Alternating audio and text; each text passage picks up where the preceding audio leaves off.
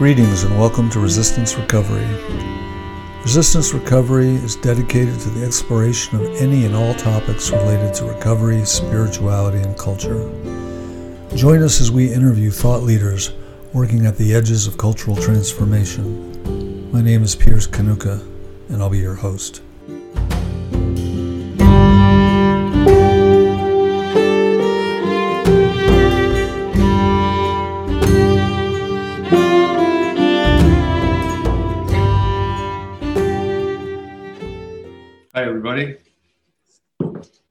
Welcome to the RR Book Club. I think this is uh, book club number five, I believe. And James and I have bitten off a big one this time. Yeah. In many ways, I think this is the most challenging book we've read. And we are going to be talking about Jeffrey Kripal's Authors of the Impossible, Woo. which might be proved to be an impossible conversation. Yeah. You All you right. know a little bit about Kripal as a, as an author. You you've read a couple of his books. He's got like a comic book. thing about comic books, and then he's got this. Yeah, so he's got quite a few books. Um, and he, I believe, studied religious studies at the University of Chicago. I think that's right. Okay. um, which is you know hallowed ground for religious studies. And then he has gone out and he's kind of broke new ground where he is using the methodology of religious studies, or in, in a way, this book he's trying to he's suggesting we need a new methodology. But Right. anyway, he's used that to look at um, paranormal phenomena, what he sometimes calls the psychic, and also cultural phenomena that dovetails with the paranormal. Right. So that's why he wrote a book about comic books because that's really quite a good book, um, Hmm. Mutants and Mystics, because he really gets into the biographies of some of these comic writers, and lo and behold, they're experiencing all this quasi-religious paranormal Sure. phenomena. Right. So I think I could be mistaken in this, but I think that Jeffrey Kripal, he teaches at University of Texas Austin, I believe. I think he is one of the real celebrated figures in the world of religious studies today. Okay. And he's got a couple of students that kind of make big waves themselves. Uh, one is Erik Davis, who's not an academic, but he does, uh, he just wrote a book on um, Terrence McKenna, uh, Philip K. Dick, and Oh. Robert Anton Wilson. Okay. Um, so he's getting kind of an orientation and methodology. You can see it from Kripal. And then um, Diana Pasulka, who's at, she is an academic and she's at the University of North Carolina, Chapel Hill, and wrote this very, very interesting book called um, American Cosmic, which is sort of looking at the UFO phenomena through a religious methodology. So that's very Okay. all right there Yeah. but she also gets kind of like she she gets so close to the experience that it's it changed her in the course of writing the book so it's it's Mhm. academic but kind of Oh, nice. I like that. Personal too. Yeah. Yeah. personal, yeah yeah um, Cool. so so he does really interesting stuff Yeah. It's, it seems to me like an interesting way to take religious studies instead of being like, well, let's just look at all the same old stuff, I guess, which is there's nothing Mhm. wrong with that. There's lots of stuff to be mined there. But let's look at comic books, look at, look at popular culture, let's look at UFOs, let's look at right all the sort of weird experiences that okay, so in this book, his his sort of religious studies argument is that religious studies ought to take para- the paranormal seriously, more or less, right? Right put, put simply, ghosts, UFOs, fish falling from the sky, all these sorts of things ought to be considered religious phenomena. Um, but for historical reasons, there was this split where, you know, the paranormal was sort of segmented off into one area and the religious sort of was segmented off into another area. And interestingly, like the mystic was segmented off again. There was some sort of split there, probably in response to like Darwin, et cetera. Um, Yeah, I mean, it's a kind of um, religious methodologies that are.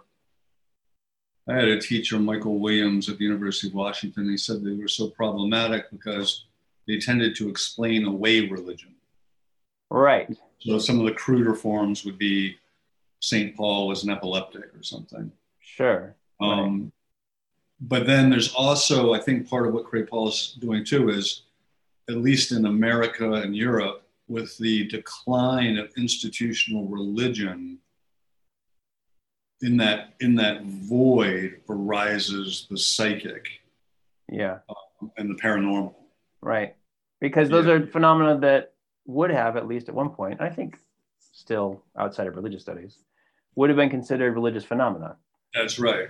Right. If you have some sort of visitation from beyond, right, uh, you normally interpret that within your religious framework, right? That's right. Um, but religious studies sort of is more and more um, because it's in academia, because it's rational sort of discourse, it's sort of moving away from that sort of thing into scientific and mm-hmm. story sort of more historical methods that sort of take yeah. all the take all the fun out of stuff. yeah. Yeah. Much like psychology. Right. Right. So he's arguing that we ought to take these things seriously, and he sort of does so by talking about four different authors. We get sort of comprehensive overviews of the work of uh, Frederic Myers, who was uh, instrumental in the founding of the Society for Psychical Research, which was like, I don't know, Victorian era Ghostbusters or something. yeah, right? Right. And yeah. then William James, ping, ping, ping. Don't cross the streams. yeah. If, if you were a, a, medium or you saw a ghost or something, they wanted to talk to you and they wanted to sort of sort these stories out and see if there was any scientific basis by which they could discuss. And they were caught up in the wave of the spiritualist phenomena, which is itself right. this kind of movement away from religion towards something that was huge. Right. Yeah. Right. And we and we we read a couple books that sort of talk very much about that, Occult America, and even um, Strange Frequencies. Very much touched on that stuff, right? Yeah. Um, so that's Frederic Myers. Then he moves on to Charles Fort, who he calls like a collector of anomalies. He sort of digs through newspapers and uh, looks for weird stories, fish falling from the sky. Um, I don't know what they all are, but there's like UFO uh, experiences too. He's sort of the first ancient alien theorist. who said, but he didn't want to go very far back. That's true. He, he didn't want to take uh, experiences before, what was it, 1800? Yeah, something like that. Yeah, he had a date where it's like anything past. He's not going to study the Bible. He's not going to study ancient texts. He's going to look at newspapers, recent newspapers for him, and say this stuff is still happening and it doesn't fit into our understanding of the world, right? Mm-hmm. Then he moves on to um, Jacques Vallée, who's like the cigarette smoking man from X Files, essentially. He's like the guy who works for the government and knows everything that the government knows about UFOs, or mm-hmm. most of it, right? He worked mm-hmm. for U.S. government, a French guy, worked for U.S. government, studying UFOs, worked one floor up from um, the remote viewing people. Yep, Stanford Research Institute. Yeah. Um, a founder of the internet, ARPANET. Right. Very interesting. Quite a biography. Yeah. yeah.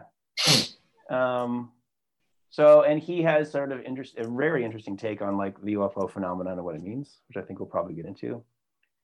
And then he ends with uh, Bertrand Mayhus, I think. I don't have to say it either. Mayhus, yeah. let's just call it that. Okay. Um, who also is into UFOs, but also into animal magnetism, and sort of has this sort of critique of culture and how it sort of moved away sort, sort of from magnetic phenomena into its current sort of way of thinking, right? Maybe you should break down magnetic phenomena. Oh, I'm gonna do my best, and then you're gonna tell me how I'm wrong. So there's um, Mesmer. Mesmer, yeah, thank you. The guy in France, Mesmer. He sort of figures out that there's this connection between all living things, and that can be manipulated between people. So this is sort of like the beginnings of hypnosis, although hypnosis is a step sort of towards science from mesmerism. Uh, mesmer is like manipulating the animal magnetism, which is like this energy between people, um, in order to make people suggestible, but also to bring out sort of latent potentialities in their spirit, right? And there's yeah. some interesting stories in here of like someone going under hypnosis or into a, a magnetic state and then being exhibiting like um, clairvoyance or psychic powers in different ways, able to diagnose diseases, um, et cetera, et cetera. So that's kind of animal magnetism. Hypnosis is sort of like the technique without any of the any of the problematic experiences. just going to focus on, you know, your symptoms and help you stop smoking and sort of tames tames that sort of technique, and then it actually be, then becomes psychoanalysis in a way. Yeah. Right. Yeah, that's right. It shows how psychoanalysis, despite Freud's uh, fear and protest to the contrary, they really did not avoid what did Freud call it? The mud, the cesspool of occultism or something. Right. they really had. They really haven't avoided it. Right. All right. So, how do you want to proceed? Should we break each of these guys down a little bit, or before we? I think we should, because I think that's where the, the fun stories are, right? Yeah. But I kind I kind of want to talk about his big thesis about what an author of the impossible is. Hard um, to get your head around that. Yeah, and then I kind of want to complain about it a little bit. That's fine. Please. Right. So I got bless you. Um so his big thesis is like we want to study we want religious studies to kind of take these experiences seriously but we in a broader way we want sort of everybody to be able to understand these things in a different way um, we need a worldview that's not religious that's not science, but is some third category beyond both. Maybe incorporates both, but is kind of beyond both. Um, and what that is, we'll probably pick apart as we talk. But the way we get there, or one of the ways we get there, is through authors of the impossible, people who write about. Um, well, he says this about authors impossible. There's like three three ways that you're an author of the impossible. One is that you write about weird stuff. You write about ghosts. You write about UFOs. You write about angelic visitations, you write about little people, you write whatever it is. Second um, is that he says this uh, these are authors who make the impos- these impossible things possible through their writing practices, which is a statement I got very excited about, but he didn't mean what I thought he meant. I think what he means is um, by writing about weird stuff in ways that seem rational and logical, um, you sort of shift people's perspective on the world um, and they become more open to the reality of weird things. Mm-hmm. So if I'm very strict and rational and anything weird, I just sort of ignore or suppress. I read maybe um, Frederick Meyer, who is taking a very scientific view of um, like the appearances of ghosts, and maybe I'm open and a little bit more open to this idea, and those things become a little bit more possible than they were. Or if, at its most successful, I become a believer, and now they're possible for me, right? So it's through that kind of um, rhetorical intervention that authors of the impossible um, shift the paradigm, right? Uh, and then the third way he says is um, paranormal phenomena are in the end like the act of interpretive writing itself, primarily semiotic and textual processes, which I think what he means is that reading and writing involve interpretation I'm really going to dumb this down. But reading and writing involve interpretation, and being abducted by a UFO involves interpretation. Mm-hmm. Right? Like if you wake up naked in a cornfield with a chip in your neck, uh, and you remember a beam of light, then you've got some interpreting to do. like, am I nuts? Was I drunk? Am I nuts and I was drunk, but something happened? is this real? Like you have to sort of do a lot of processing to interpret what that was. And even external observers have a bunch of interpreting to do because you got this weird, crazy naked guy, but you also have like um, air traffic radar that says something was there, and you've got a weird metal in this guy's neck. What are you supposed to do with these things? They don't seem to be, they don't play by the rules of ordinary logic, right? Right. So there's interpretation to do there, and there's interpretation to do in writing. And so by writing about those things, you're sort of engaging in this.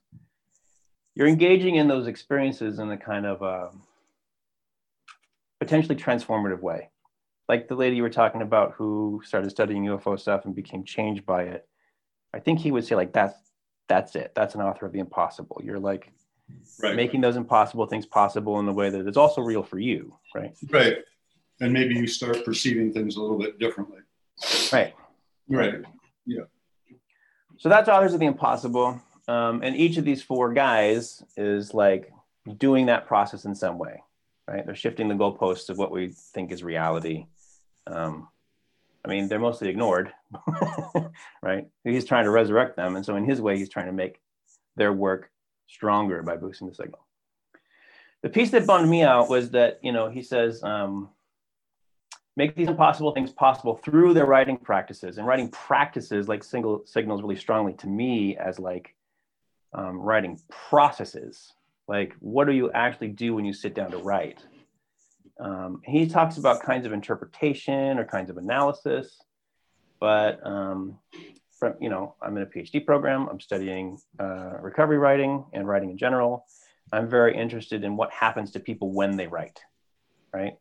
Like when people sit down to write four-step inventory, or when they sit down to write um, a letter that's really important to them.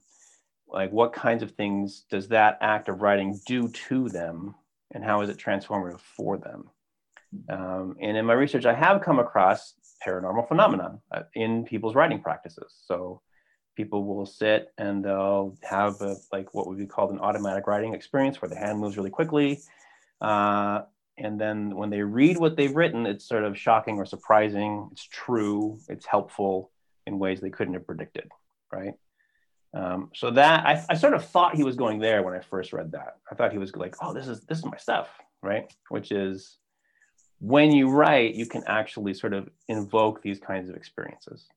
Mm-hmm. Or some people can tap into that somehow, mm-hmm. right? In the act of writing. Um, and he does, there are a few mentions of that sprinkled throughout. He mentions Philip K. Dick oh, um, gets shot by a laser beam from an extra natural intelligence and scrambles his brain. And he suddenly, the only comment is like, it changed his writing practice. That's all he says about, well, how? Like, what did he do before and how is it different? And you know what I mean? Um, he talks about um, Mayhust sort of mentions this. Vallée, he says, has had mystical experiences in writing while writing, but he doesn't say what those are. Um, and there's one more. Oh, uh, my favorite was Robert Louis Stevenson, who would who would sort of ask the brownies or pixies or whatever before he fell asleep to give him a good story in his dream. And then he would fall asleep, and the pixies would act out a story, and he would write it down and he'd sell it. right? So that that's par- to me that's a paranormal writing practice. That is like, how do you explain? What is that? How do you explain that within what we know about writing?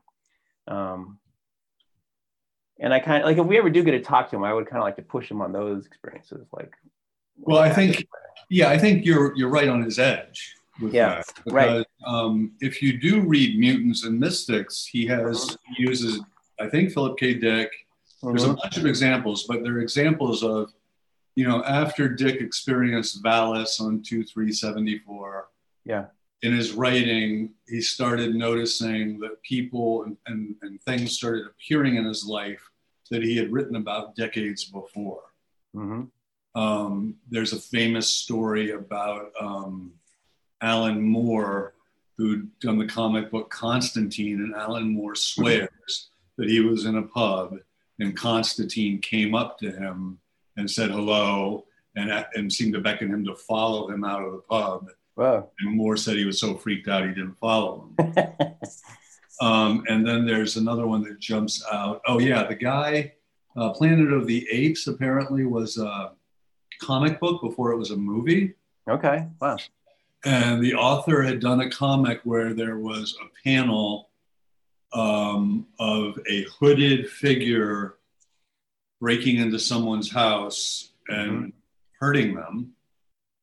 And one day, years later, that author heard a noise, went downstairs, and there was a hooded figure in his wow. house that shot him. Jeez. So he does, Kripal does kind of, you okay. know, yeah. But that, it always seems that stuff anyway seems to have this weird like precognitive or mm. precognitive, but like you were writing the future into existence. Right. which right. is Or there's certainly a correspondence between what later happens and what I wrote back here. right. It could have caused that in some weird way or Or you're- it. You're precognitive Yeah. anticipating it, but definitely not normal space and time. Right. Right. And in act, creative acts, right? Within this sort of imaginative space of writing or whatever. Yeah. Um, this inventive space where you're trying to make something or figure something out. It sort of is very close to that kind of experience for some people, at least.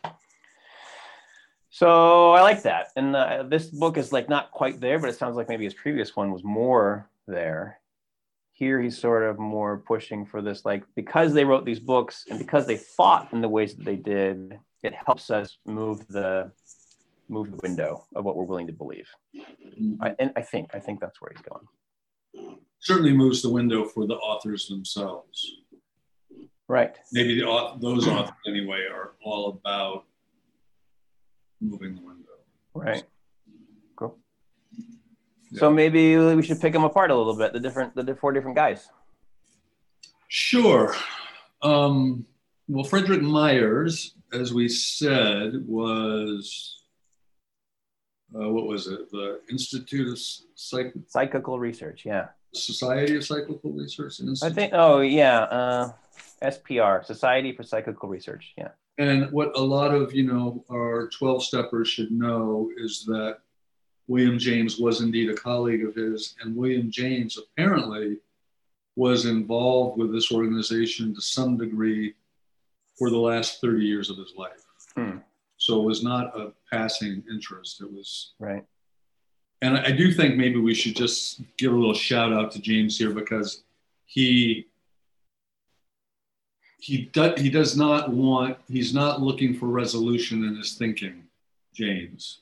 So he's very Fortean in that sense. He wants to be as wide. And I think this is the the impossible gesture. He Yeah. wants to be wi- as wide open Mhm. to ambiguity and, and Right. breadth of experience and contradiction and so on. So in that way, I think Paul is very much a Jamesian. Uh-huh. Um, but what really jumped out at you about Mr. Myers? Um, so, well, it's it's interesting that you know the whole group was in, uh, involved in the scientific study of this kind of phenomenon. Um, uh, Kripal talks about this as psychical rather than paranormal. He makes a distinction of like when you're doing psychical research, you're trying to take the super weird phenomenon and put them into a scientific register. He calls it like talk about it scientifically and study it scientifically. Yeah. Paranormal then is a step beyond that, which we'll get to in a minute with the next author. But I liked that kind of thinking. It makes it very practical. Like, let's go study ghosts. We'll be skeptical of them and see what they are. Um, he invents the term telekinesis, which is his sort of explanation for a lot of these phenomena, which is interesting. Like, there's a bunch of stories in here of um, waking up and seeing your brother doing something, and then in the morning you get a telegram that says your brother's dead, right? And he died. I don't know. He's he's he got wet clothes on when you see him, and then he's turns out he was drowning, or he's singing a song, and it turns out I don't know. He was singing a song when he died, or whatever. Yeah. Um, and Myers doesn't explain that through like, well, the ghost went and visited him. He sort of says that there's at a subconscious level, we're all connected in ways that we can't really access. And in these traumatic moments, um, that can be kind of ruptured and you can have this connection. And that's telekinesis, right? That's fascinating. It's kind of Jungian. Yeah, right, Yeah. right, We only have one collective unconscious that we're all tapped into. right. Um, Right. Yeah. Then my fa- my favorite. You got something? Go ahead. No, go, you go ahead. I just going to go to my like my favorite story out of this, which was about Leonora Piper, Right. which you've talked about before, is like the the one medium that couldn't basically could, was never debunked and had That's some right. really really impressive track record. Although there's some pretty funny details about her in here, which is that like um, when she first starts talking, she starts talking as like a quote Indian girl named Chlorine, and then as Sir Walter Scott, who says that there's monkeys on the sun. so she's got like these totally wild, weird things, which are not debunkable, by the way. You can't like say not yet anyway. yeah. And then, but then she like manifests this uh, spirit of a, a local guy who died a couple weeks ago, who promised to come back and make trouble if he if he did die, and there was an afterlife. Uh, and then they introduce 150 people to i'm sure over like many sessions but introduced 150 people to her as this guy. And she responded to and acknowledged only the 30 who that guy actually knew. Right? Which is like okay monkeys on the sun but then that. Yeah yeah. Is like really weird and shocking and impressive right? It is and it introduces that element that's going to play big in here which is the absurd yeah. Right. This phenomena is always seems to be accompanied with patented absurdities that really challenge you even to take the more credible things seriously because of the absurdity seems to discredit it. Yeah, yeah, yeah. Oh, that's actually what does he say about that in the beginning? He says, uh, Oh, the paranormal phenomenon speak across a gap between the conscious, socialized ego and an unconscious or superconscious field, whatever that means. This gap demands interpretation and makes, and this is the thing, and makes any attempt to interpret such events literally look foolish and silly. Yeah. So like there's there's a thing you experienced and there's your whole worldview, and they don't they don't fucking go together at all. No. But you so you have to interpret it and because you have to, and because there's a huge gap, you look like an idiot. Yeah. Right. yeah. Yeah. Which is really interesting because a big theme in this book is he's really talking about a methodology or hermeneutics, he would say, that is consciousness and culture. Uh-huh. And right. so this consciousness is this realm of super consciousness or whatever. Right. That that um, you know cuts through everything into a person having an experience who's caught in an interpretive dilemma. Uh-huh. And yet, that interpretive dilemma is always going to have this something absurd or an impossible resolution or you know where's the physical evidence well we, we have these hairs or you passed the lie detector test right but it never adds up yeah it never goes beyond that. Right. He's asking why is that? You see, he's what I like about this is he's not saying you just need to get more more and better evidence. He's saying, no, no, no, no, no, let's just stop where we are. Every time yeah. this happens, we seem to get this. What is uh-huh. this? Right. Right. Yeah, it's never it's like by design, and this is jumping ahead a little bit to Vallée. Yeah. Which, but it's almost like by design, it's it's it's there to fuck with whatever worldview you've got. It's like purposely, maybe like conspiratorially put in place to not allow you to interpret it, right? But using like really extreme humor and sometimes really extreme terror. Yeah. You know, really like, but not not lending itself to the rational. That's for sure. Right. Right. Or the religious, yeah. which is what he'll get into. Mm-hmm. Right. It, it doesn't it doesn't totally fall into religious uh, belief, and it doesn't totally fall into, or at least he wants to make that argument, totally fall into science. Not fully assimilatable by either. Right. Although he does want to resurrect, re- resurrect the term sacred, which he uh-huh. feels has been prematurely banished from religious studies because of this numinosity, the awe of it. Right. Yeah. Right. Yeah, that's the, like the primary piece is this. We don't understand. We don't know what to do. I, like, yeah. I'm never going to be the same. Right, right. This is interesting. Because to some extent, we've experienced something paranormal when we recover. Oh, fuck yeah. Right? We have some kind of experience. It may not be a, a isolated experience like like St. Paul getting knocked off his donkey and seeing angels or whatever. But um, it's something like that, right? Uh, and it might be spread out or it might be focused, but we have some kind of experience where we're radically changed in ways that we can't fully explain. And we too are caught in this interpretive dilemma. which some people do take to a religious register. They say, oh, yeah, well, this is just Jesus or something. And I'll just go to the Jesus people and that's all tidied up now, right? That's the majority of the people. Right. They, or they take it into a, a, very strict big book register. Right. Which Did sort of becomes its own religiosity. Yeah. I think, you know, not to pat ourselves on the back, but, but, but we did get really confused right away. Like, wait a minute, it doesn't happen to everybody. Right. Uh, my attempts to explain it seem somewhat violent to other people's experience. Right. I, I seem to have seem to have led to a huge temptation of me judging other people for not having experience. Right.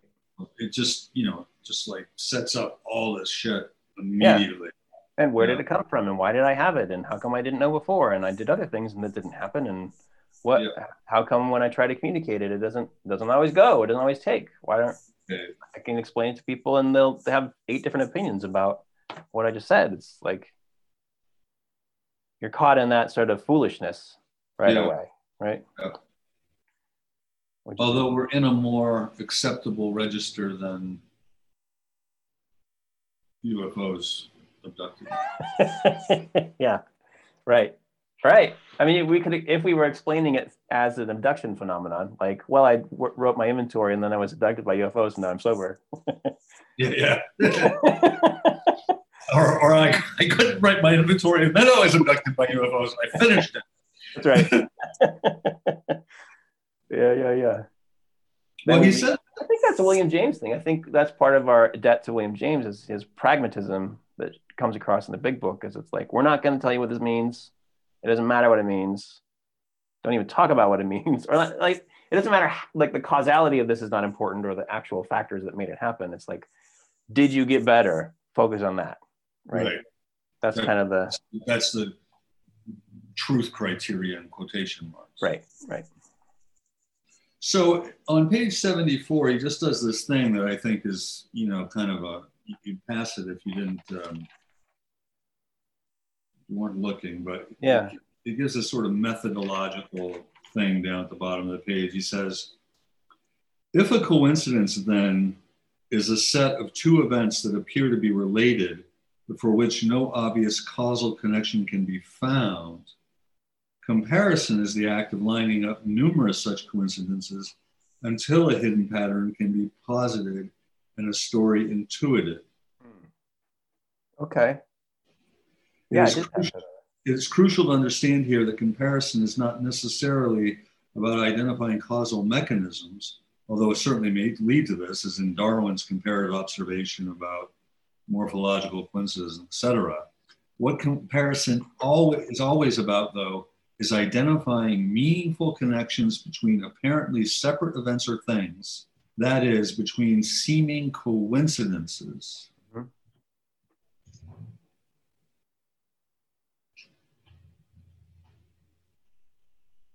Yeah, and then that's what leads into telepathy. Right. So this is still about Myers. Wow. Yeah. So they gather what part of their thing was like they posted an advertisement or something saying, send us your ghost stories, send us your weird experiences. And thousands and thousands and thousands of letters from rational England or whatever. And they sift through them and, you know, vet them to some degree and then have a set they feel are fairly confident in and investigate them. And that's the comparative work that they were doing, right? Is right. this ghost story and that ghost story and this experience and that precognition and and what what then what what is there something to be known about that, right? Yeah. Yeah. And what's the pattern? Right. And what's the so I just did an interview with a guy who had a near-death experience, pretty dramatic. He's the third interview I've done. And like the other two, all three of them said that in, in the wake of the experience, they did not talk about it hmm. for years, literally years. Mm-hmm. Maybe their partner or something, but they were basically forlorn and afraid to talk about it. Yeah. For fear of being misunderstood. Sure. And then for a bunch of reasons, there's all of a sudden now we're in a time where they can talk about it because there's a community of people. They're literally, they think millions of people have had these right. experiences. And now they can start doing the comparative method. Right. Um, of course, the comparative method to me is always so interesting because it's you're looking for red threads of, of similarity, but it's the differences that are often really telling. Right. Right. Um, Yeah, if you're too right, you could definitely say, "Oh, all this data lines up, so I'm ignoring everything else." right. You're really missing out on the whole thing, right? Yeah. Is there anything, But but it makes it, but it brings it into the realm where it's reasonable now, right? right? I've and got more- forty-seven thousand testimonies that all say X. more communicable. Yeah. Right. Sure. Then, oh well, it seems like X might be true. Yeah. All the people that came back were were wish they hadn't. Right. Were sad for a while. Hmm, right. To be more. Right. And some people go to hell, and other people see Jesus, and other people don't see anything at all, and or any kind of recognizable being at all. And you know what is all that? Yeah. But it's also a lot of like viewing your body from the outside. Viewing your body, going on trips through time and space. Yeah. Yeah. I Yeah, I think we, I think we'll be looking at some more of that down the road. Do you want to move on to? yeah. Yeah. Frederic, I mean, that's a good transition to Charles Fort, who's all about the comparative method, Yeah. collecting weird stories from newspapers and then saying, well, here in Arizona, there's a story about rocks that move by themselves. And then over here in Papua New Guinea, there's a story about rocks that move by themselves. I'm making those places up, but he had some kind of story like that. And like collecting as many stories as he can in that sort of category, and then not really for the purpose of deciding what they are, but for sort of sticking his finger in the face of everybody else saying, see, Oh yeah. like, reality isn't what you thought. and he's such an eccentric character. So he's this guy who's, by all accounts, doesn't take very good care of himself. Right. Um, he was not financially well to do until he got a couple small inheritances. He literally would spend his days in the libraries looking for this stuff, both in newspapers and in journalists, journals. Um, he's taking the journalistic approach to being an author of the impossible Yeah. there, there's also the first person testimony approach. Um, there's also the science fiction approach. So he's your journalist. So Yeah. he's taking all this stuff. And, but he is willing, you know, like James, he's willing to come to some tentative conclusions. Um, and the thing that I thought really interesting was his, his notion of the three dominants. Yeah. Right. The sort of theory of history that he has. Yeah, so he has the dominant of religion. Yeah. Which he's pretty, overall, I would say he's fairly negative about it. Does not like religion. No. Safe to say. Safe to say. He grew up with a fairly abusive father, who I think was also very religious and instilled this harsh religiosity in the Fort children. Uh, and that must have left a bad taste in Charles's mouth. It did. And so he really thinks that it's about uh, social control, um, moralism, Right. Uh, in its extreme forms that leads to killing witches and the Inquisition and brutality. Right. And he would say, We're lucky to be past it. And then the second dominant is the dominant of science. Well, and he would say, I, I suppose he would say that's still the present dominant. Right. Um, and he's a little more charitable about it. Although he does talk about a scientific priestcraft that's not so different than the religion in that it keeps saying, thou shalt not. And what he means is, thou shalt not think this way Right. or seriously entertain this phenomena. Right. And, and so he's, he's also seeing that it's, um,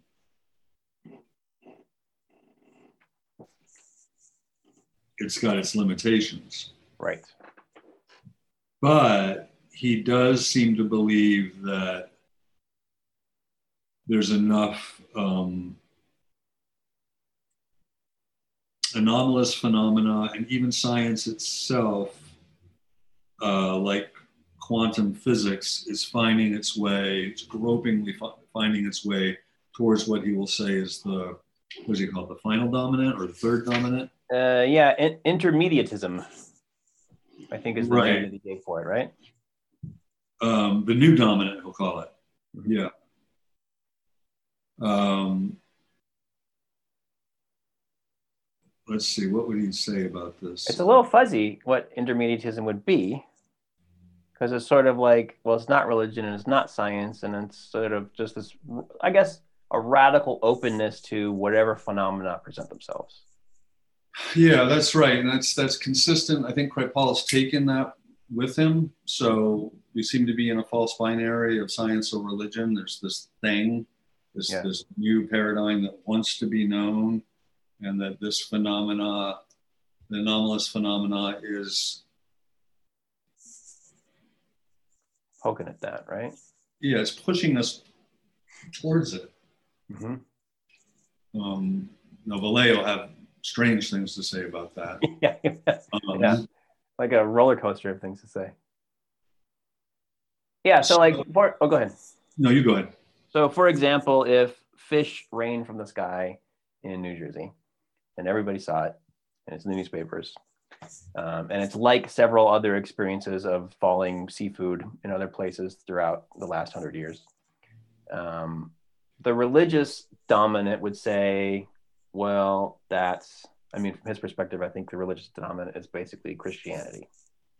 But yeah. so it would, it would say, well, that is an act of God, it's a miracle. Or it would say that's the work of the devil and witches, right? It was sort of, instead of this binary idea, things fall into one camp or the other.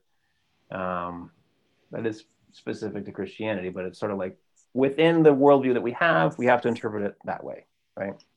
Science would say, well, um, either at, its most generous would say we don't have any explanation for that, and uh, so we can't. But eventually, we'll be able to explain it through physical terms. Um, but more likely, it would apply the tools it already has to say everybody's crazy, or there's this sort of mass hysteria, or someone is lying, or etc. Right, and sort of minimize or deny, or is it sort of collective daydream or something that people can have. It's like going to go psychological, or it's going to go into denial and skepticism. Yeah. Um, or it's going to sort of say, well, maybe there was like a tidal wave and a bunch of fish washed ashore, and people made up this. Yeah. some. Right. Yeah, weather meteorological right. phenomenon. Right, right. There's here's an explainable thing, and here's people being people, and we're going to mix those things together and push it away. And intermediatism or indeterminatism I'm not sure which one it is, is like, this doesn't fit into any known categories. This is a total anomaly, and we have to treat it as such, right? The philosophy of the hyphen, he says. Yeah. yeah. Oh, right. He has a bunch of terms that are like life hyphen death and I don't know, money hyphen broker. I don't I don't remember what they all are, but there's a bunch of like uh, binary ideas that he sort of smushes into unities, right? Yeah. Yeah, and so he's also saying he does seem to have this uh, sense that there's uh, what does he call that sargasso or something? There's mm-hmm. this realm that's just he doesn't. I don't know if he speaks in terms of dimensionality, but um, there's this. Uh, this other realm that interfaces with ours. Mm-hmm. And uh, some sometimes it breaks through, and there are other people he would say that develop something like wild talents. Oh, that's right. He's got a whole book of that name, right? So they are somehow people that are because of their relationship to this other side, they have these talents that are actually they affect things here. Right. Um, and so he does have this. He goes um, 132. He says, uh, "There is a fortune teller in every womb." Hmm. Um, Fort called these evolving magical powers gifted in the womb wild talents by which he meant something that comes and goes and is under no control, but that may be caught and trained. Right.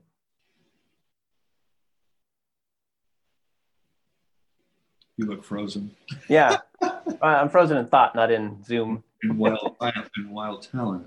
I was thinking, I was sort of transitioning in my head to like comparing Myers and Fort, in terms of their role as authors of the impossible. Whereas Fort is like an author of the impossible because he takes weird, impossible things and makes them scientific. Fort is like taking weird, impossible things and like leaving them weird and impossible, like signaling them out and then amassing them um, and insisting on them. Yeah, that's right. And he has some of the stories are just fantastic. You know, the 12 year old servant girl who things just burst in flames around her. Right. Oh, that's right. There's all these pyrokinesis stories. Yeah. 12 year old Willie Bowes was similar. He could set things on fire with his glance. Yeah. I met a guy like that in Maine. Did I tell you that? Beg your pardon? I knew I knew a guy like that from NA in Maine. Are you serious? Yeah, yeah. I mean, I didn't see him do it, but he, I saw him do this. His name, uh, well, I guess I should keep him anonymous, but he, uh, I saw him one day in the Rexall drugstore, and there's one of those like, um, put in a quarter and turn the crank, and out comes like a tat- temporary tattoo or like a sticker yeah. or something, right? And he was sitting there with like this fistful of quarters and his girlfriend, and they were putting them in, and he would say, like, uh, what, do, what do you call it? Like a ring pop. And he'd turn the thing, boop, and a ring pop would come out. And put a quarter in again. he'd go, temporary tattoo. And temporary tattoo would come out. And he was just doing this like, he was spending every single quarter protecting every single one, like over and over and over again. He told me that he had experiences of like being so mad that every candle in his house lit, including the ones in the drawers um, that like he was screamed and a cat ran by and the cat burst into flame. Like he had experiences like that. Which I don't know. When you hear stuff like that in meetings, you're always like, I don't know what to do with that.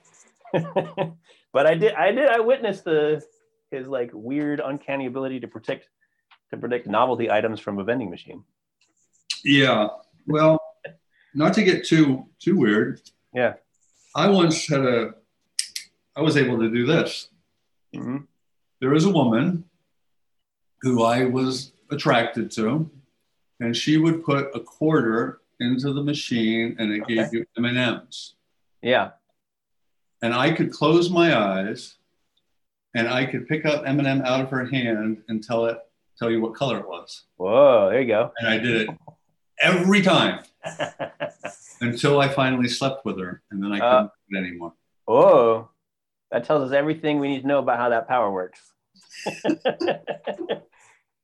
Pretty wild. Yeah. So I don't think we should leave Fort until we talk about his sense that we are being fucked with and that we might actually be cattle. This is the first like iteration of like ancient alien theory, right? That the UFO phenomenon is real uh, people are seeing red objects in the sky. That means we've been visited, and he has some sort of thing that's like, and it's been going on for a long time. This is, I guess, he said he wouldn't talk about phenomena that are ancient, but he sort of posits this contemporary phenomenon back into the past and says that yeah, we've basically been. I don't remember. Was it for not for food, but for some like we've been engineered by this by this force. Yeah, I mean, he says. Uh he goes, Fort seems most convinced of the alien invasion thesis and in the subsequent demonic theory of religion. The two are connected in his mind. We have submitted to our own colonization, mm. and through the very mechanism of our deepest belief and most heartfelt piety, no less. We are thus colonized from within. And he writes, this is for angels, hordes upon hordes of them, I think that there are out in the interplanetary space super Tamerlanes at the head of host of celestial ravagers. I should say we're now under cultivation, that we're conscious of it, but have the impertinence to attribute it all to our own nobler and higher instincts. Right. So this is sort of a matrix, matrixy um, Gnosticism where there are these higher beings that are messing with us and have got at least some of us believing that they are benign. Right. But he doesn't seem to think that they are. Because we've interpreted them in this religious register and sort of Mm-hmm. internalized all these experiences or the lore around them as like our path in life or the thing that works in the world and And he's reality. quick to point out, like in India, the Brahmanical caste, the possessors of the esoteric knowledge, Mhm. use that to dominate all the other castes. Right. So even as we're being dominated by these beings, their representatives on Earth are dominating. everything. Right. Sure. Like the high ranking people in any Christian church or whatever. Right. Same way. So Fort, you know, he's um. That's a pretty deep like theory. Oh yeah, Rereading of religious history, right? Right, and it's also you know it kind of smacks of Lovecraft a little bit. Mm-hmm. where with Lovecraft, these old gods are horribly indifferent to us. Right. Yeah. Yeah, yeah. And we've turned it into this other thing Yeah. unwittingly. Unwitting. Uncanny. He doesn't predict anything sinister other than like our own being duped. He doesn't sort of predict like a apocalyptic result of that. Like they're gonna come get us or I don't not, not that I remember. no, he doesn't. But I think, I think Vallée actually Mhm. kind of moves further in that direction. He definitely develops this thesis in all kinds of directions. So Vallée, we might want to spend a little more time on, just because he's just so, and he's alive still, and he's relevant. Yeah. So he's this guy who grows up in France, has some some encounter with the UFO, like he saw something as a kid or something. What does he study? Astronomy or astrophysics? It's some kind of physics degree. Yeah. And then he just he has this insight that the real place to be is the United States. That this is where innovation, creativity is going to happen. And so he comes over here and he finds himself, he gets involved with these, he gets a PhD. I'm not sure, I can't even remember what that's in, but he, um, he's interested in um, UFOs since childhood. And he reads this guy, Aimé Michel's book, Mystérieux Objet Celeste, in the summer of 1958 starts a correspondence with the guy, Mhm. Um, comes to America, and he, uh, yeah, he gets a PhD in Chicago at Northwestern uh, in computer science, which Oh, was okay. probably, you know, Right. cutting edge. Mhm. And he meets J. Allen Hynek, who, interesting character in his own right, who's one of the first UFO researchers to have connections to the government. Um, Hynek also, interesting enough, was an anthroposophist. Um, and then he becomes this, uh, he becomes involved in the creation of ARPANET, which will be the precursor of the internet. Right. Stanford uh, Research Institute, which was looking at government program, looking at these paranormal abilities with an attempt to, I guess, weaponize them or use them Right. for intelligence. And I think one of the things that Kripal would say, and his certainly his uh, student, what's her name, uh, Pasulka, Mhm. that when you're talking about um, remote viewing, you're talking about um, something like telepathy or precognition. Right. That these faculties at Stanford Research Institute were studying were faculties exhibited by mystics, different telekinesis, bilocation. Yeah. Um, some interesting results reported in this book about that.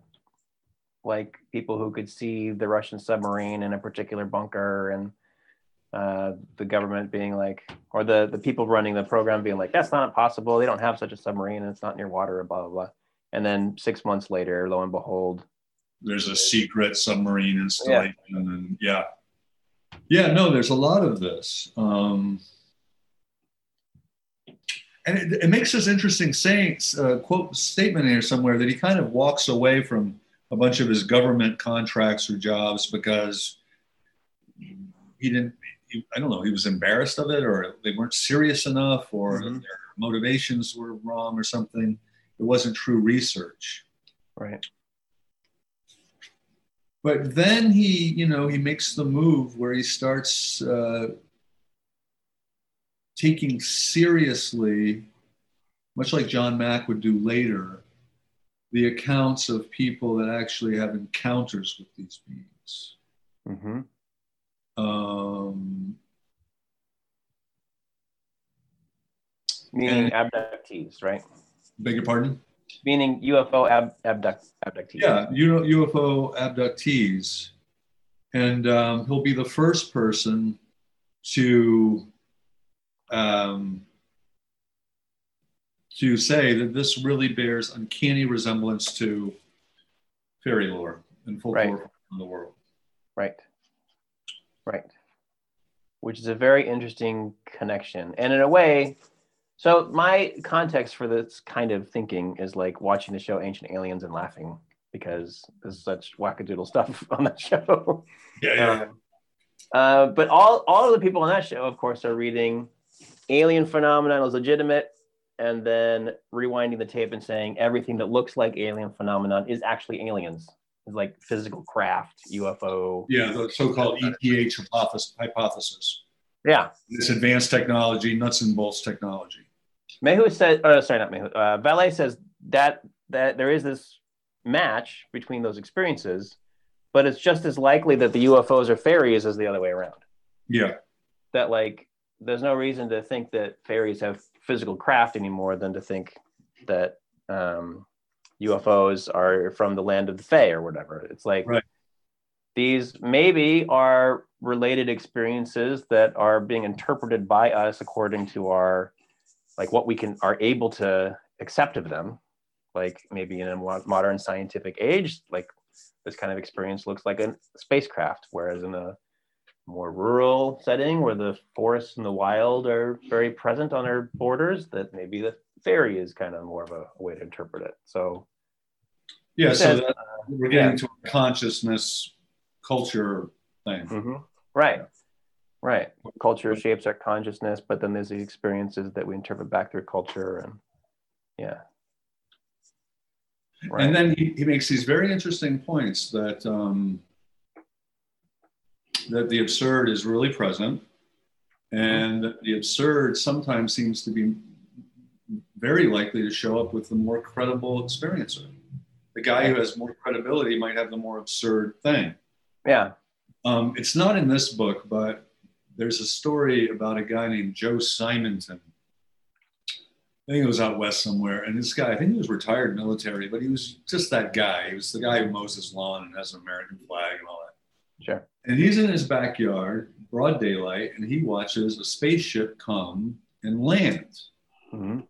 And this small person, humanoid, dark skinned, comes out and seems to be having a a pitcher of water or something, and he seems to want water. Uh-huh. And so Joe Simonton goes in his house and he fills the thing up with water and he brings it back. And the little man takes it into the spaceship. And Joe says there's windows and he can see that they're cooking. They use the water to cook. And then when they come out, he he gives them, the little man gives Joe two pancakes thank you, I guess. And then he flies. Yeah, for, for sure. Thank you. And Joe Simonton actually gives these pancakes to some NASA or something. nice. And these pancakes are analyzed. He didn't eat them. He didn't eat them. This is interesting. I, I would have ate them. Well, uh, so um, when after they get analyzed, they are ordinary pancakes except they have no salt. And in fairy lore, fairies ah. oh. cannot eat salt. Right. And in fairy lore, you should never, ever, ever eat something offered to you by a fairy. Oh, that's right. You can get you can get trapped. You get trapped. Yeah. So now here's an experience where fairies and UFOs are, and I don't think Joe Simonton knew fairy lore. Right. So it just gets stranger and stranger. So maybe Joe Simonton's read some science fiction novel and watched some TVs, and of course he's aliens. Yeah. But but also fairies are often described as small dark people. Right. Yeah. This is the, the I mean this is the thing. and that is exactly the kind of story where if you're sort of an irrational worldview, you go, well, he's probably crazy or he made some pancakes and left the salt out and sent him to a lab or there's lots of ways to explain that that don't involve becoming vulnerable to the idea that um, paranormal experiences could happen to us Right. yeah But i do think there's a level of vulnerability to to to this where if you're gonna if you're gonna adopt this uh, frame of mind that Vallée and Kripal and Fort suggest, you are subjecting yourself to yeah, there might be monkeys on the sun, but here's this lady who can do everything, or I'm gonna be the guy with pancakes, and I'm gonna live and die by that, right? or I'll seduce you by reading the M and M's in your hand. yeah, Um, yeah, but you see what Vallée does with this, which is just so much more interesting, is he um, he says, well, we have pancakes, we have physical evidence, we have the Right. testimony of credible witness. That is not the same that there was actually a fully material, three-dimensional spaceship that you could fit in the hangar. right, So, you know, they're really suggesting that there is some kind of, it's the hyphen again. Yeah. It's not purely psychic and it's not purely material, but it seems to participate in both worlds. sure, right. And you can't really. How do you explain something like that? If the you know if there was radar or whatever or sighting by fighter pilot or something that corresponds with somebody's weird report of time loss and abduction and there's like corresponding evidence but not enough to prove definitively anything and then this deep subjective experience of that like defies psychological interpretations in some ways too because yeah Yep. it sounds crazy but they're functional and they don't exhibit any other symptoms and et cetera et cetera Or uh, sometimes they acquire aptitudes. right So I wish I could remember the name of it. I posted it on RR, but there's a, a recent, it's on Amazon, um, documentary that Vallée was involved with about a boy 30 years ago who was a um, gaucho and, and um, Oh. Did you hear Right. about this? i saw i think i saw the link you posted Yeah, his father said, "Go out and get the get the cattle, herd the cattle," Yeah. and he goes out and he encounters a UFO, and he actually goes up into the spaceship. He's actually touched by one of these beings, this one being, and then for the next forty years of his life, he suffers horribly Mhm. because people say he's crazy, he's fairly terrified, and he has this new capacity. And the capacity is he can look at people down in the in the village or he encounters people and then he'll have dreams about them. And the dreams will come true. Wow. Literally things like illnesses, death, marriage, birth. right And he's afra- afraid of this wild talent, as Fort would say. And so all these years later, you know, Vallée went and saw him when he was 12 when it happened. All these years later, Vallée and some other people go back to him and they say, um, what they do is this guy is Guarani, it's a tribe. And they go to the, he's a descendant of the Guarani. He's Euro, Euro, Europeanized or mestizo or whatever now, but they go to the Guarani and they tell the Guarani elders about this guy. And they're like, oh yeah, that's um that's the God. It comes down and he touches people and leaves you with these abilities. Hmm. It's a moving documentary because they will take him to the Guarani, to the elders, and all that trauma and all that alienation will it'll end. They, they Hmm. film it. it's extremely powerful. Wow, wow. You see, so now you're you got UFOs, but you've got an Aboriginal indigenous culture. Yeah. You've got a Western European intellectual, whatever you want to call it, LA, mediating. He is actually mediating the phenomena for the experiencer and then having a positive outcome. Right. Really wild the more you, you know, the more I think about it. Well, it sounds like the the healing bit. I mean, it's an awesome experience, but also the healing bit of it was like, I don't know about normalizing it, but like integrating it more fully into a cultural sensibility. Yeah. Right. Like unfortunately for the, him, there was an older culture that could do that. Right. Right. Because I think what Paul and company are doing is they're trying to push us into a newer, a new paradigm that doesn't abandon science, takes the best of it. But you see, this is where Vallée gets really weird, is because Vallée suggests that there's a schedule of reinforcement. That's literally his words. Yeah, there, there's something sinister about it all. He's very much like Fort in that we're being groomed to by this thing, and it's it's messing with us. And there's a right? schedule of reinforcement. Right. It comes so regularly to poke and yeah, yeah. He, I got a quote about that um, on 158. He says, "Although UFOs are quite still quite real, they are no longer probably extraterrestrial, and they are almost certainly not literally true. Deception and absurdity are part of what the phenomenon is communicating." They are designed or even staged to confuse us, to baffle us, to shock us into another level of consciousness and culture.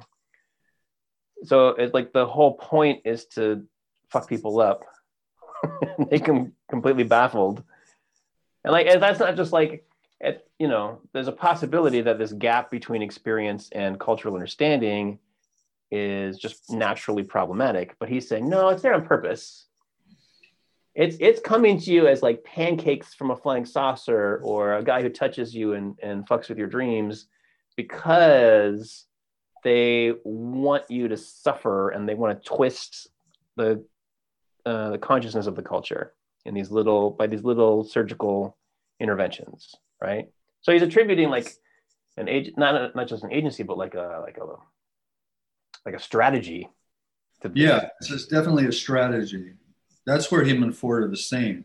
Right. Though there's also this place where in one of his books, he seems to suggest, and I guess Vallée would know, he seems to suggest that there are intelligence agencies or other players down here who have some sort of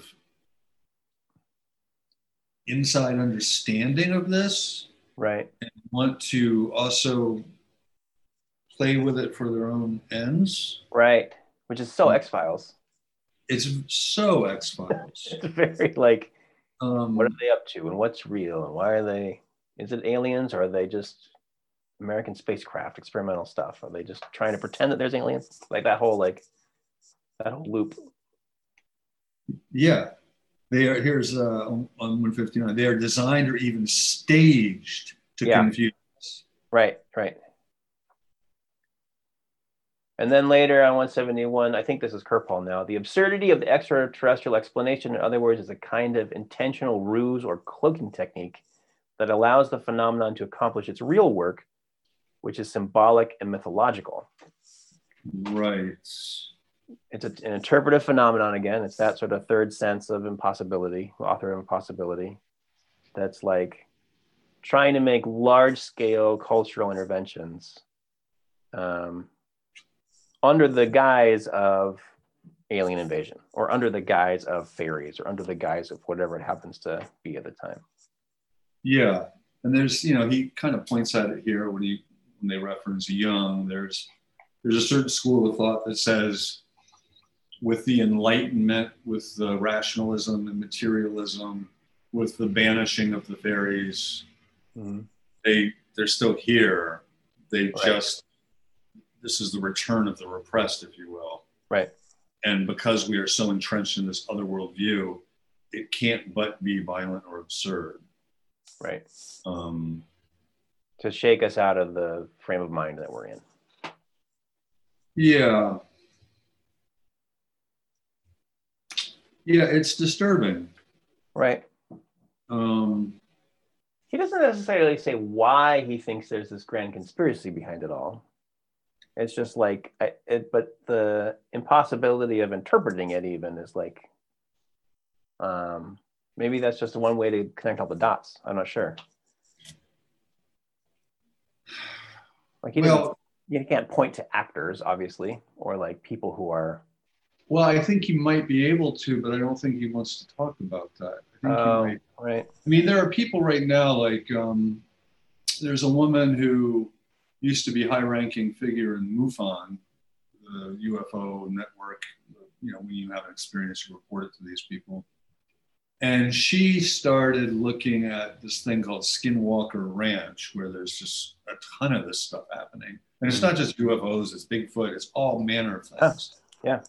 And what she starts doing is she starts unpacking who owns this ranch and who are the players involved and who are the people investigating it. And it's this guy, Robert Bigelow. And, you know, lo and behold, he has all these sort of NASA slash CIA credentials. And that, you know, are they playing with advanced technology? Are they is this a strategy of manipulation? You know, it's just a rabbit hole that, um, uh, God, this is really hard to talk about because, like, one, one of Kripal actually has a critic, Jason Horsley, and Horsley says Kripal became the biographer of Esalen, the human potential movement, where a lot of this thinking and phenomena, you know, remote viewing and yeah. Russell Targ and, and he says that their intelligence agencies were there and they were interested, and it's well documented. Targ even admits as much. And he says Kripal omits it. And Kripal has made a pretty pointed declaration that he will not go down that road. Mm-hmm. That for him, that is an illegitimate intellectual move or research move or something, sure. which is really strange when you think about it. Whether no matter where you stand on these things, that the guy who's trying to be open to all the stuff would be closed to that one thing. Government involvement or intentionality behind these experiments. Yeah, and yet we have all this evidence of cults. You know, here's here's one for you. Some of the biggest remote viewers were high-ranking Scientologists. Ingo Swann and whatnot. Mm-hmm. So we do have these cults that are manipulating people that, that play with these occult faculties, wild talents or something. You know, so there's there's just layers and layers in here. Right. Um, right. Yeah. So he definitely like admits that kind of thinking like, through the yeah, sure. Like, but uh, Kripal, in his defense, admits the kind of conspiratorial thinking into this book in the summary of Vallée, who is very much like something's behind this, something's behind this, and it's yeah, not, and it's sinister. He does, but he but Vallée seems to drop it, as does Kripal, which you know that's fine. I get it. Right. Right. There's not like uh just like can I prove that there was a UFO with pancakes? No. Can I prove that there are there's some sort of singular agency and coordinated effort behind all of these various phenomena? No, I, I can't prove that either, right? Well, but if you use the comparative method, you can stack like you, you can, can, have the cork board. Robert Bigelow shows up here, here, here, and here. This man right. Russell Targ shows up here, here, here, and here. Right and now you have the cork board with the yarn and you're like trying to explain yeah, to people your... yeah which, which is fine it, yeah. it's dangerous for you but i like to live in a world it's not yeah that part of it i mean it's all interesting but it's not like you can go so far down that road that you're convinced that you understand things that i think are by nature um, at least the argument in this book, is by nature they they're not meant to be understood. Or at least they're not meant to be understood according to any capacity that we presently have. Right. So I mean, right. The, the, know, the, the conspiracy becomes the replacement for indeterminism in a way. the conspiracy becomes or the conspiracy thinking. the indeterminism or determinism. It's This- like I can figure this out by showing you who's really behind it. right. The conspiracy theory becomes the more prosaic explanation, actually. Right. We can't explain it through science or religion, so we're going to explain it this way. That's right. I think. And in a right. way, is it's kind of a well, I guess this is maybe a segue. It's like a stopping concept in a way. it is a stopping concept. It's also, um,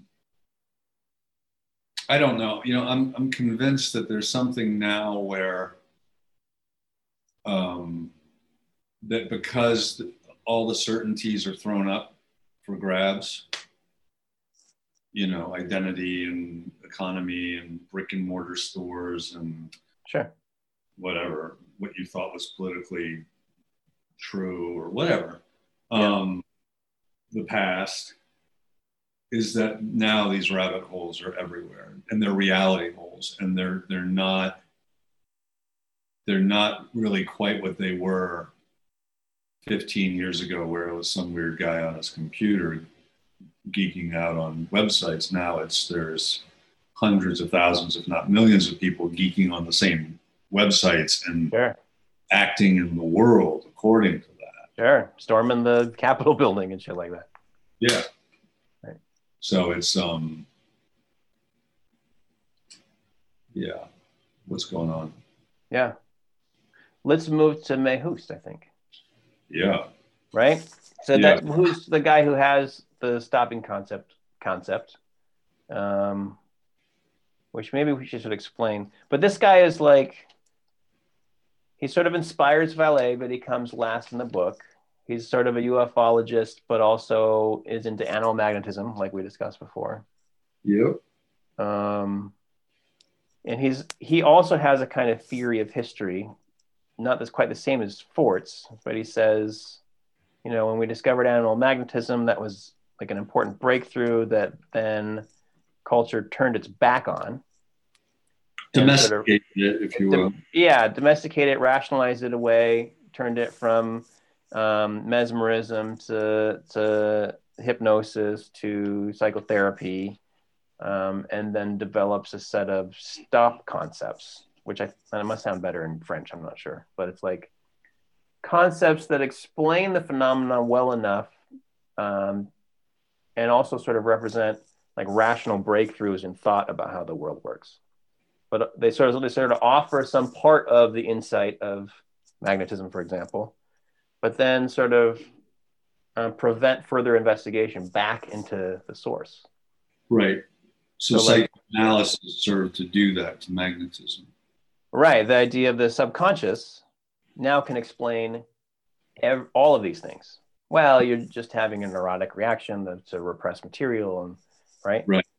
And, and yet there are these cases where Freud was so attuned to what was going on with his clients, and it was so beyond the intellectual that you know you had to admit that telepathy was as good an explanation as anything else. yeah, yeah, right. Something was being transferred between us through cords of what a Renaissance magician would call sympathy, hmm correspondence. Right. Yeah. But that those aren't the pieces of Freud, but they get the greater uptake into the rational culture. No. Right. No. It's the it's the yeah, there's a subconscious and there's dreams and we're comfortable with all that. And so now we can we can navigate weird experiences by sort of re- referencing this. Right. Yeah. Um and I don't does he I don't remember other stop concepts like that from him, but that was kind of the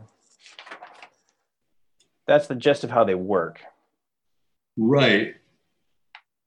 It's like we want to close the hermeneutic loop of meaning or something Yeah. in a way. Oh, there's this. Yeah.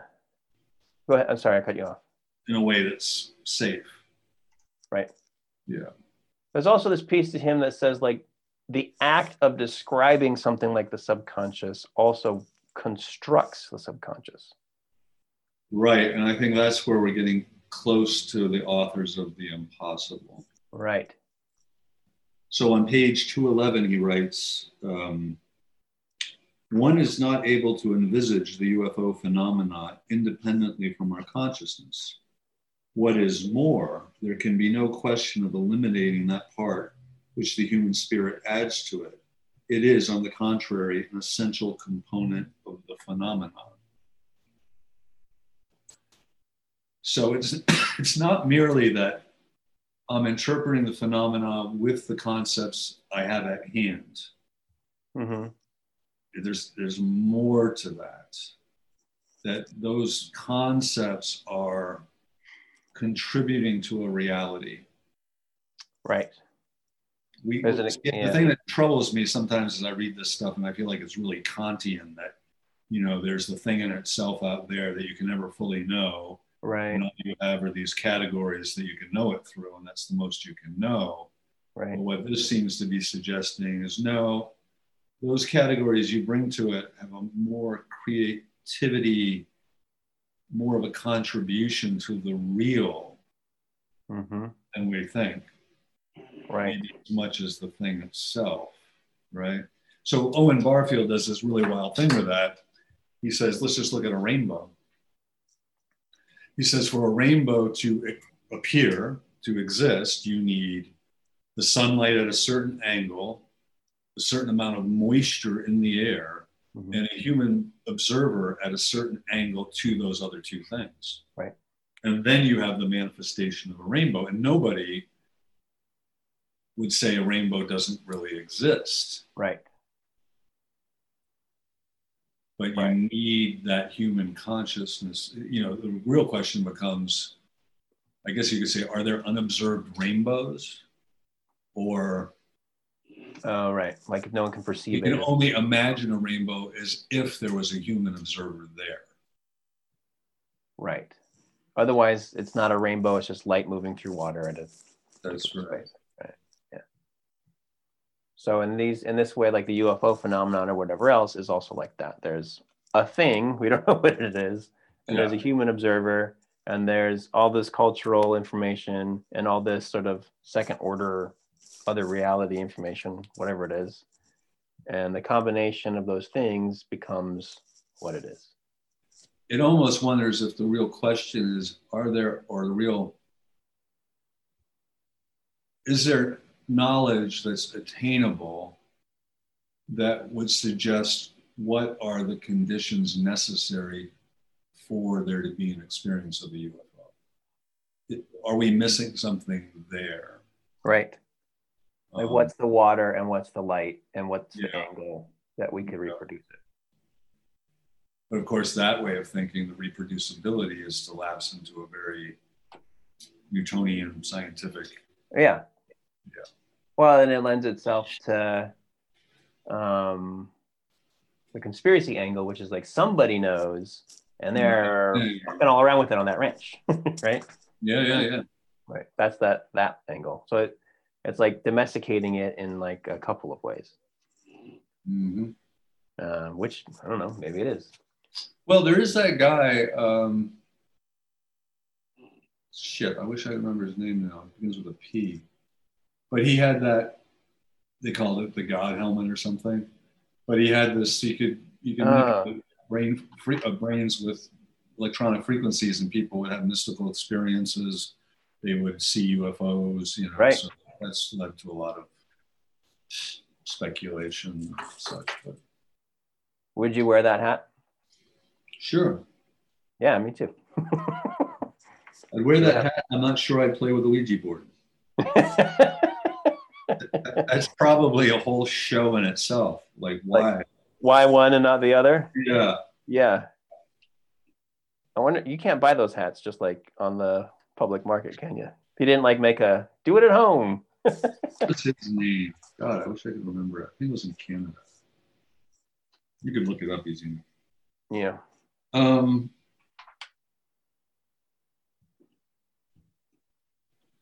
So yes. Méheust's just like that, right? He's like magnetism. We stopped it with these concepts. We created weird blockages and interpretations, but actually, at base, people have these weird powers that, you know, if we didn't keep putting roadblocks in our way, we might be able to access. Yeah, and he's saying that that we there's something that wants to resist these things. So on one 221, he does define these thought concepts. He says Hmm. They are stock concepts, concept bourgeois, are notions which no doubt possessing an incontestable heuristic power have at the same time the strategic function that of limiting by tacit convention an obscure domain of experience, thus stopping the flight of thought into the unknown. They're right. there to stop. And Kripal goes on and says, psychoanalysis is a kind of cultural shock zone before mm-hmm. a psychical challenge, especially convincing. Yeah, if you don't have religion to, to categorize things for you, if you're secularized and you don't have the church to say it was the Virgin Mary or it was angel whatever or it was the devil, then you need some other, you need a secular source to kind of catch those experiences in a way that locates them and, and, and integrates them into culture, I guess, right? More generously.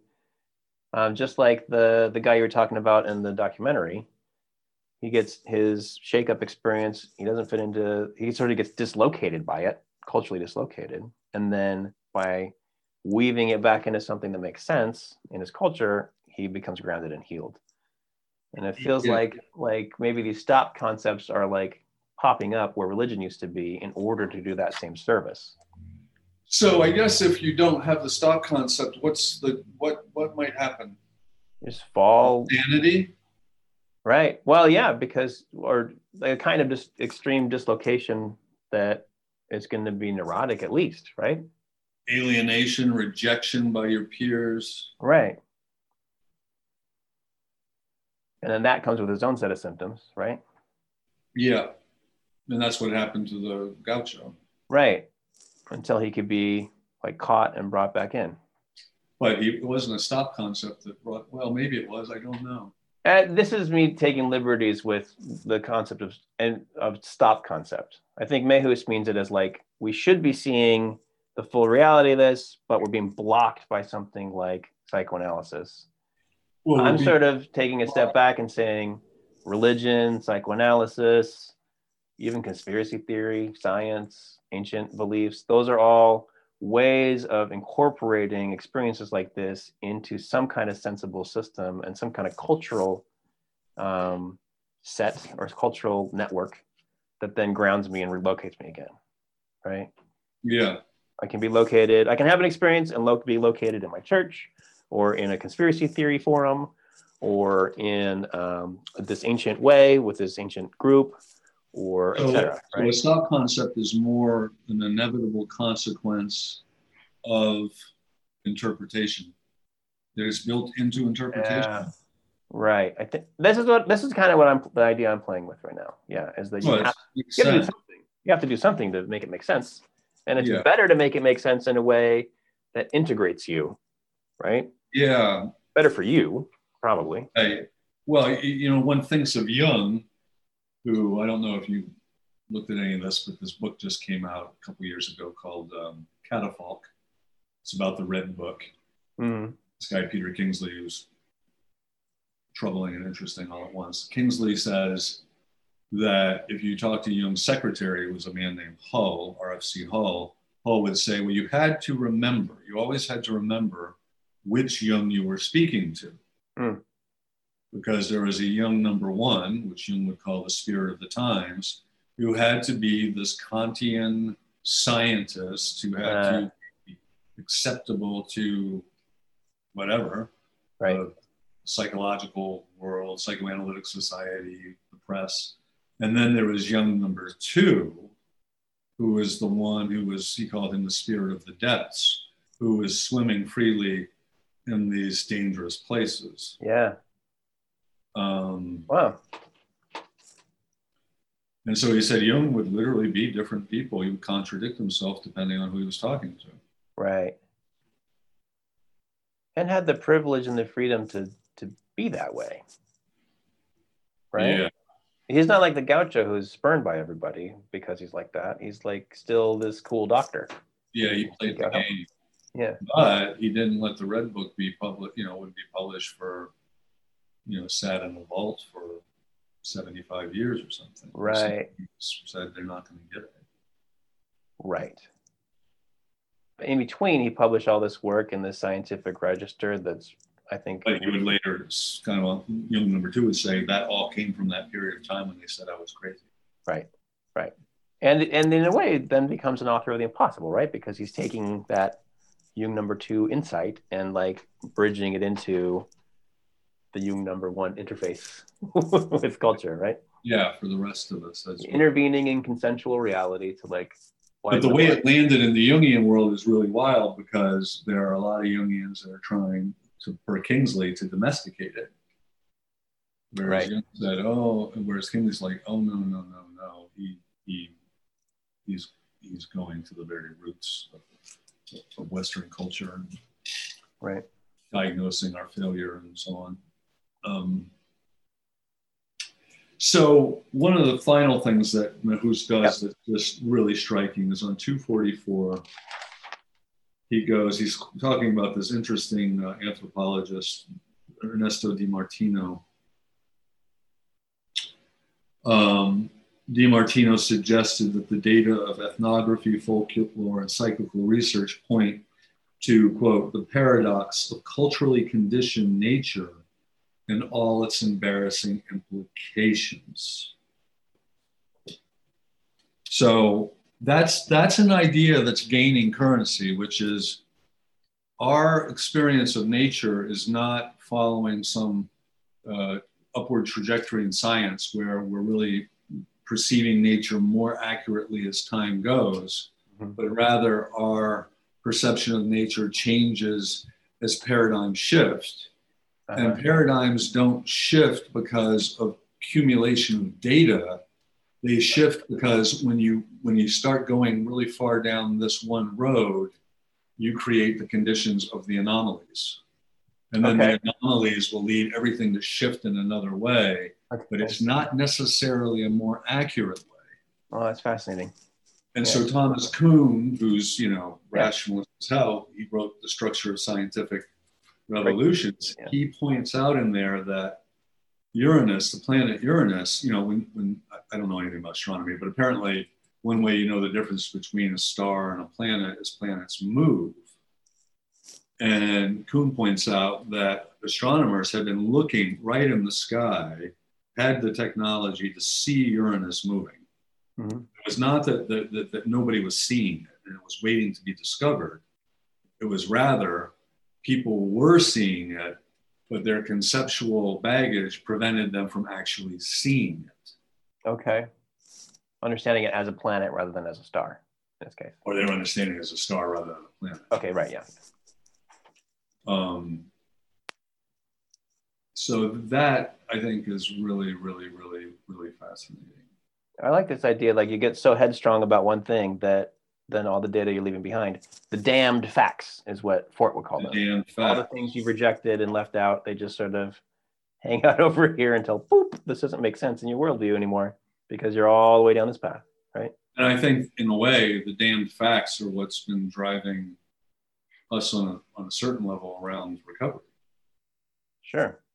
I mean, the damned facts in recovery that I have the hardest time with is Alexander and company t- telling me, and I'm seeing it again and again, about all the all the recovery that happens independently of anything. Right. It's the so-called spontaneous recovery. Yep. Um, that's a damned fact for me.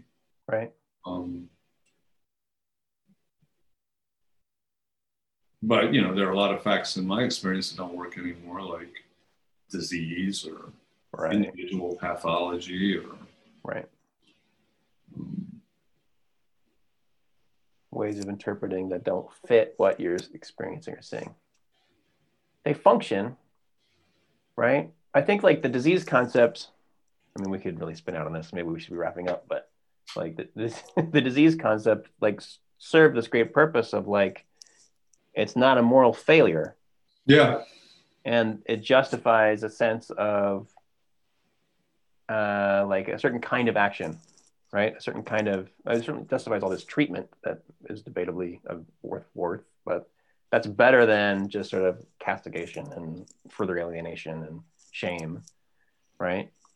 So disease model does a certain thing, but it doesn't really fit what the problem is, and also still locates the issue within the body instead of in the soul of the of the alcoholic, right? And, and the individual body, Right.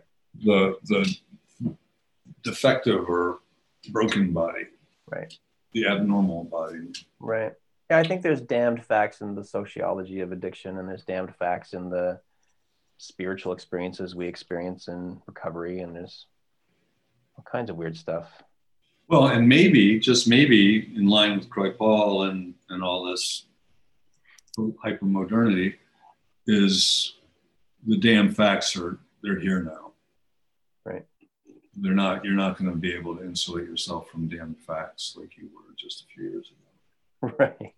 It's Right. fine with me. But. It's on your Facebook feed. Yeah.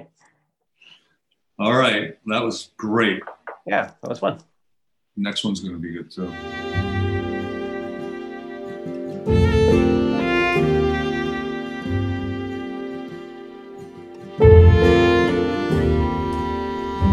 Thank you for joining us. For more information, you can find us at resistancerecovery.com.